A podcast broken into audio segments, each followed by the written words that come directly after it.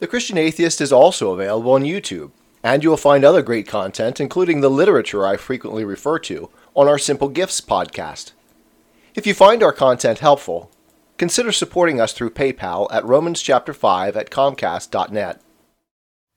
Welcome to the Christian Atheist, where faith and reason fuse in the Incarnation. Episode 50 A Matter of Faith, Part 4. Critic Faith is irrational. I accept nothing on faith. The Christian Atheist You, like every other human being, live by faith, as there is no other way to live. We have certainty about nothing, which leaves only faith. There is only one word in Greek for faith and belief pistis. They are one and the same. Critic I don't need certainty. I doubt that it does or can exist. Nothing in science or logic expects or promises certainty. Comment. The critic is wrong here about logic. Deductive logic, by definition, does claim certainty for its conclusions. The definition of validity is that if the premises are true, then the conclusion must be true.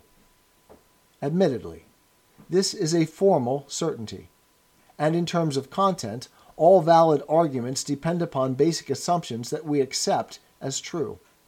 That is, all grasping after truth depends upon faith, taking foundations as given, as evident. This point, however, is the same one I made to the critic about the nature of formal systems like geometry, which he uncritically rejected. Complex human understanding is built on axioms taken on faith, not faith as the critic defines it, but rather as it has always been defined, deciding to stand on something evident but unproven, unprovable. Science, practicing inductive logic, does not deal in certainties, but probabilities, exactly as the critic points out here. Even probability depends upon basic rational assumptions, however, and belief is not compelled by probability or evidence.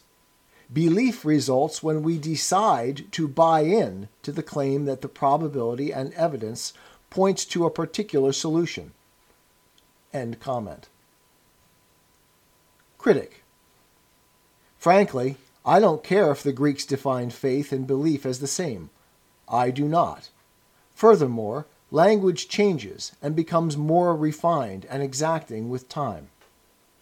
Comment We do not have the right to define terms subjectively according to our own needs and desires. This is the lunacy we are dealing with in today's world, as a direct consequence of the dominance of Hegelian thinking.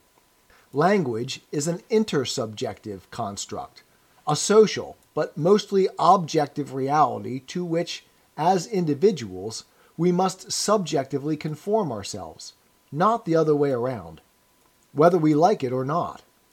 How words are used presently, and how they have been used historically, must be the primary determinant in any honest definition.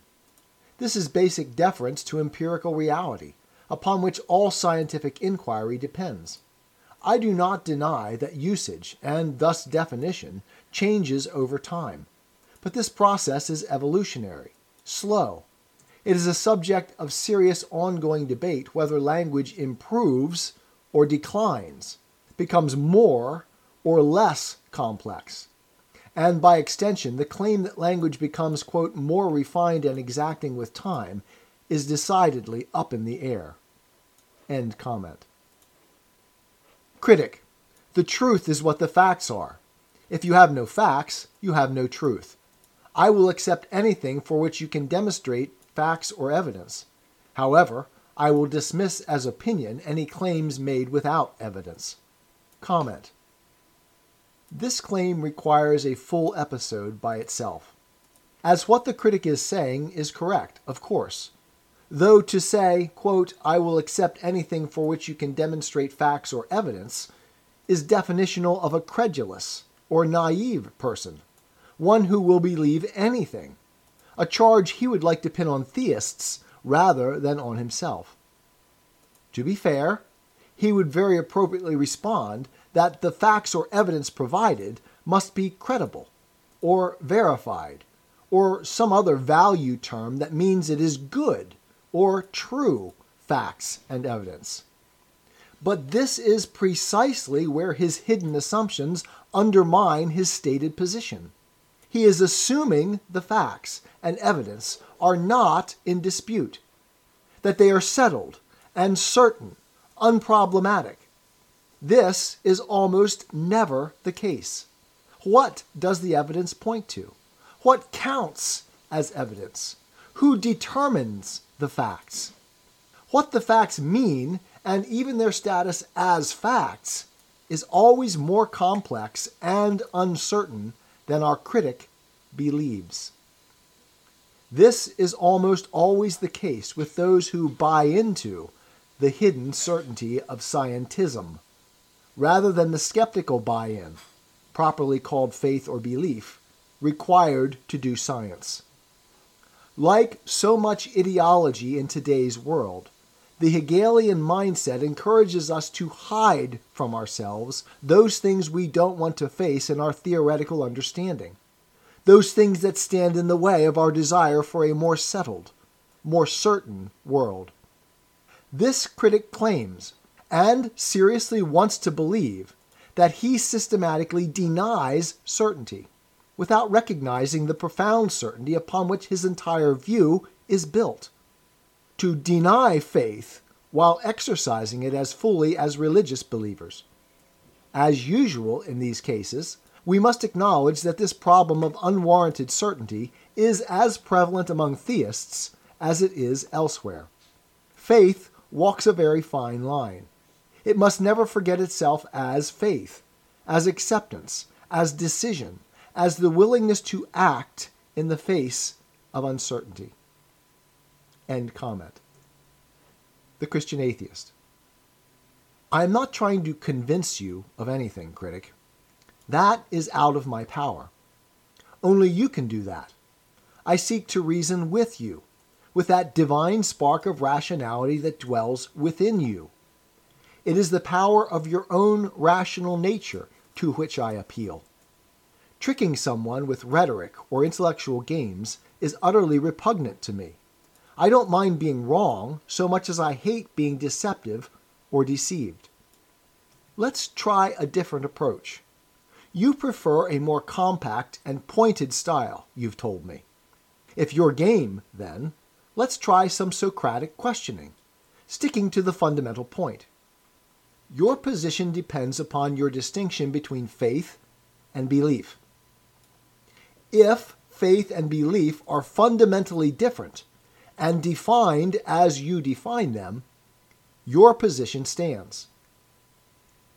If they are fundamentally the same, it and your definitions fall. You define faith as, quote, acceptance without evidence, and belief as, quote, acceptance with evidence. Okay, let's run with that. Other than faith in God, what other examples of this sort of faith can you give me? Regrettably, our discussion ends here. The critic never responded to my question. I was quite disappointed, as it was an adventure to which I looked forward, knowing neither the course nor the outcome. Let's take a few moments, having explored the notion of faith over these last four episodes of The Christian Atheist, to process our journey. First, I must say that I feel as though my understanding of this issue and my responses to the critic in this exchange leave me disappointed. It felt as though we hit a wall that I could not break through. Such walls, I am convinced, mean something. And until I can grasp that meaning, I will remain unsettled. The frustration, I think, can be best understood when, after I made the case that faith lies at the basis of all human rational endeavor, the critic said, Wrong. Belief in the scientific method does not involve faith. There is no buy in. Belief in the supernatural requires faith because there is no evidence to draw from. The scientific method is not about belief, but evidence, testing, and confirmation. When the critic refuses to engage my argument, simply reasserting the position I systematically took apart, making no attempt to answer the critique, I feel helpless. I respect his opposition enough to carefully engage him as a fellow reasoner, and he refuses to reason in return, simply holding to his belief, while denying that it is a belief, that it is uncertain, subject to skeptical critique. It is like those arguments we all had as children. One of us claims that there is a lake in the middle of the park, and the other denies it. When we both stand on the edge of the lake, the denier refuses to concede the point, claiming that someone must have just put it here. I don't really know how to respond to this refusal of reason. What disappoints me, I suppose, leaves me with a feeling of impotence and failure, is the fact of the critic's freedom of choice. My argument, and any evidence we might bring, cannot compel belief. It is this very freedom of belief or choice that God depends on. Come now, and let us reason together, says the Lord. And that Jesus laments over Jerusalem, Jerusalem, how often I wanted to gather your children together as a hen gathers her chicks under her wings, but you were not willing. Freedom to will makes us unique, co creators with God. But it also opens the door to unbelief and substitutions. That we can turn to God means that we can turn away from Him. God is evident to theists, a starting point for inquiry. But what is evident is not necessarily certain, as the meaning to what is evident isn't unambiguous. It is evident, for instance, that the sun travels across the daytime sky. But what this means changes as we understand more clearly to what that evidence points. The rational mind, then, is properly skeptical of the meaning of what is evident, uncertain. Faith is the determination to move forward or to act on that which is evident, despite its uncertainty. In this way, we more clearly articulate the meaning of the evident. That is, we find evidence for or against a meaning of what is evident. When atheists pretend that they want evidence for God, they are putting believers into the impossible situation that Thrasymachus put Socrates when he responded, You're a clever fellow, Thrasymachus. You knew very well that if you ask someone how much 12 is, and as you ask, you warn him by saying, Don't tell me, man, that 12 is twice 6, or 3 times 4, or 6 times 2, or 4 times 3 for I won't accept such nonsense. Then you'll see clearly, I think, that no one could answer a question framed like that. Evidence for black holes only came about after we postulated the possible existence of black holes. Now, I don't mean that the evidence, that is, the reality showing itself, wasn't there all along.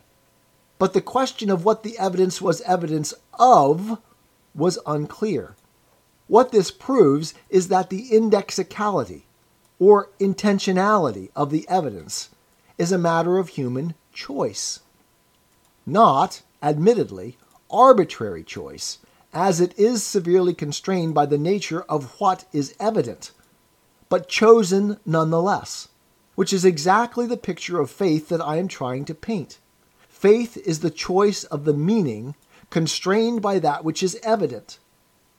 The clearest definition for faith that I can give at this point is that faith is the determination to move forward or to act in the face of uncertainty. Certainty is the ideal of knowledge, of faith. But it must not be short circuited here on earth. Certainty is the asymptote we approach through faith.